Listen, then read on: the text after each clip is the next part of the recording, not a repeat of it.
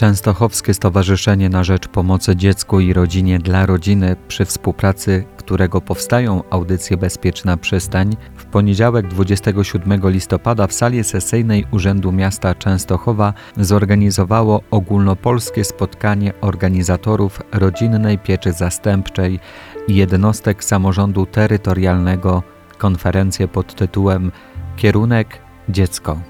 To dwudniowe wydarzenie odbyło się dzięki zaangażowaniu wielu podmiotów działających na rzecz pomagania dzieciom i rodzinom w trudnych sytuacjach życiowych i stało się okazją do podzielenia doświadczeniem i dobrymi praktykami. Dziś w pierwszej relacji chciałbym, abyśmy wysłuchali kilku uwag doktor habilitowanej profesor Uniwersytetu Jana Długosza w Częstochowie Izabeli Krasiejko na temat działań dla polskich i ukraińskich rodzin z dziećmi w środowisku lokalnym. W pierwszej części swojego wystąpienia pani profesor zwróciła uwagę na to, jak ważna jest współpraca, aby ta pomoc była sensowna. Bardzo ważne jest, żeby na terenie danej gminy, czy danego powiatu, czy też gminy i powiatu instytucje ze sobą współpracowały, aby uspójnić swoje działania, aby je też koordynować, aby zwracać uwagę na to, jakie usługi mamy dla naszych mieszkańców, też dla osób, których nazywamy klientami pomocy społecznej, bo korzystają też z powodu ubóstwa ze wsparcia e, finansowego i w związku z tym warto znać, jakie możliwości dla tych rodzin czy osób na danym terenie są, żeby dany pracownik potem, tak zwany operacyjny, czy to będzie pracownik socjalny, czy to będzie właśnie asystent rodziny, koordynator rodzinnej pieczy zastępczej, czy pedagog szkolny, czy kurator, czy sędzia, czy inne zawody pomocowe z różnych resortów wiedziały konkretnie, gdzie jaką usługę mogą rodzinie e, zaproponować. I to jest bardzo ważne. Jak ja rozmawiam tak, z klientami z mieszkańcami, czyli z osobami, z którymi też prowadzimy na uczelni badania, ale też w ramach Stowarzyszenia dla Rodziny również pracuję praktycznie, też rozmawiam z rodzinami zastępczymi, czy były prowadzone również z klientami badania przez innych naukowców, to często klienci mówią, co z tego, że pracownik socjalny, czy asystent, czy koordynator mówi mi, co mam robić, jak ja nie wiem, gdzie ja mam się z tym dzieckiem udać, do jakiego specjalisty, że czasem piszę nawet w planie, że jest potrzeba, nie wiem, wzmocnienia umiejętności opiekuńczo-wychowawczych poprzez udział w szkole dla rodziców, a nie wie sam, jak go pytam, gdzie taka szkoła dla rodziców jest w danym mieście. Więc po pierwsze, to co chciałam powiedzieć, że ważne jest, żeby kadra kierownicza instytucji w danym mieście, w danej gminie, tak w środowisku wiejskim, gdziekolwiek to jest, tworzyła partnerstwa po to,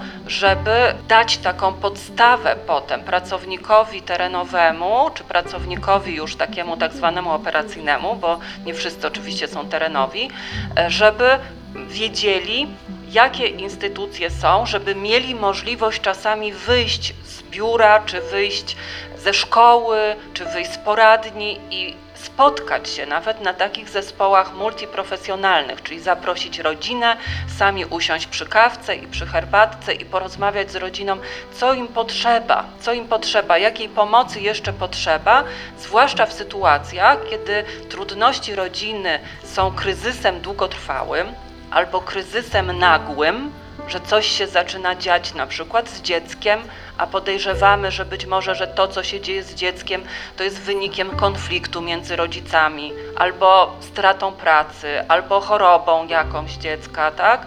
Czy rodzica, i wtedy się grunt pod nogami tej rodziny jakby usuwa, tak? Rodzina to się mówi tak szumnie, traci kontrolę nad własnym życiem. I sama pracując z rodzinami często widzę, tak, że przychodzą mamy czy rodzice zastępczy z dużym poziomem lęku, takim nie wiem co mam robić. I dopóki rodzic nie będzie spokojny, to sytuacja domowa i również dziecko się nie uspokoi. Czyli zachowanie rodzica generuje objawy u dzieci, ale też dzięki rodzicowi i wsparciu, odzyskaniu tej kontroli, kiedy rodzic wie, gdzie może się udać do specjalisty, uspokaja się i ten spokój też przekazuje swoją, swoim dzieciom, swojemu partnerowi.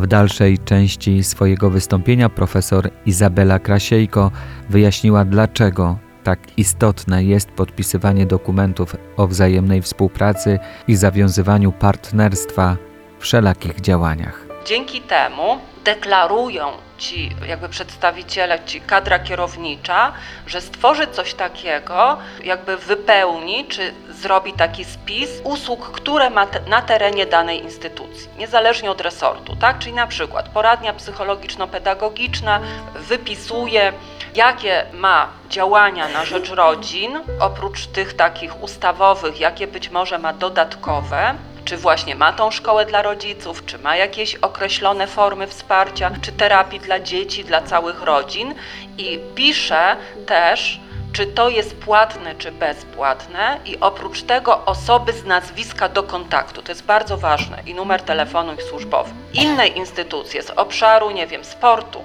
czyli do jakich z obszaru kultury, czyli jakie mamy z obszaru kultury, sportu, rekreacji, instytucje, jakie mamy żłobki, przedszkola, zwłaszcza te terapeutyczne, bo to nam też na tym zależy często. Czyli tak jak mamy rodziny zastępcze, dzieci wiadomo, mają często traumę rozwojową, potrzebujemy znaleźć specjalistyczną nie tylko diagnozę, ale potem formy terapii, gdzie jest, nie wiem, terapia integracji sensorycznej, terapia czaszkowo-krzyżowa, która jest niezbędna, żeby postawić na nogi dziecko z traumą rozwojową w pieczy zastępczej.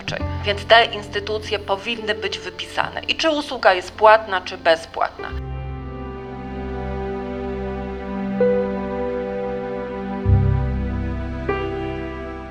Mówiąc o wzajemnych działaniach dla polskich i ukraińskich rodzin z dziećmi w środowisku lokalnym, profesor Krasiejko w swym wystąpieniu wskazała na współpracę z Caritas Archidiecezji Częstochowskiej. Częstochowa, miasto Częstochowa, tu chciałabym wspomnieć, również bardzo, jak inne myślę, gminy, powiaty pomaga i pomagała rodzinom z Ukrainy. Zarówno takim centrum y, informacyjnym jest Urząd Miasta, ale również no, organizacja, jak Państwo wiecie, międzynarodowa, czyli Caritas. Mamy piękny budynek, taki można powiedzieć, nawet nowa część jest oddana Caritasu tutaj w Częstochowie. Ona jest dobrze umiejscowiona, bo jest blisko e, śródmieścia przy ulicy Ogrodowej, e, jest blisko dworca, zarówno PKS, jak i PKP i też prowadzi wiele ciekawych działań, zarówno dla dzieci, dla młodzieży. Zresztą mamy też tutaj pod Częstochową, w Biskupicach pod Częstochową mamy placówkę, placówkę opiekuńczą dla dzieci z Ukrainy. I sama miałam przyjemność współpracować z Caritasem, dlatego wiem, że bardzo ładnie e, tutaj pomaga, bo też prowadziłam zajęcia dogoterapeutyczne właśnie dla takich starszych, młodszej młodzieży, można powiedzieć, z Caritasu. Nawet jeszcze dwa zajęcia teraz mi zostały do przeprowadzenia. Więc też przychodzą tam popołudniami zarówno rodziny, jak i właśnie są organizowane zajęcia dla dzieci, grupy wsparcia, e, pomoc również materialna, też emocjonalna, wsparcie emocjonalne. Także bardzo się cieszę. Ale wcześniej, jeszcze przed wybuchem e, wojny, tej można powiedzieć ostatnim, wiadomo, że wojna trwa w Ukrainie długo. E, osobiście współpracowałam z Caritasem przy tworzeniu. Caritas jakby implementował, czyli wdrażał polską wizję asystentury rodziny. I e, napisaliśmy, tutaj dla Państwa taka informacja, napisaliśmy podręcznik w języku ukraińskim, jak wdrażać wsparcie rodziny przy pomocy właśnie asystenta rodziny w Ukrainie i zarówno standardy, dokumentacja i badania, jak to się przyjęło, można znaleźć w publikacji na stronie internetowej Ogólnopolskiego Stowarzyszenia Asystentów Rodziny osar.com.pl. A w kolejnych audycjach Bezpieczna Przystań będziemy jeszcze powracali na krótkie relacje z ogólnopolskiego spotkania organizatorów rodzinnej pieczy zastępczej i jednostek samorządu terytorialnego konferencji zatytułowanej Kierunek, kierunek, dziecko. poruszymy m.in. takie tematy jak potrzeby w zakresie rozwoju pieczy zastępczej w oparciu o aktualną diagnozę na terenie miasta Częstochowy, o współpracy sądu z podmiotami organizującymi pieczę zastępczą i rodzic zastępczy jako rola w aspekcie wychowania dzieci oraz współpraca z instytucjami pomocowymi działającymi w obszarze wsparcia rodziny. Przypomnę, że tych audycji mogą Państwo słuchać w formie również podcastów na stronie internetowej radiojasnagora.pl w zakładce podcasty pod tytułem Bezpieczna przystań znajdują się nasze wcześniejsze audycje, które polecam i zachęcam, aby wsłuchać się w ich treści. Dziękuję Państwu za uwagę. Bezpieczna przystań premierowo na 106 FM w każdą środę o godzinie 10.15.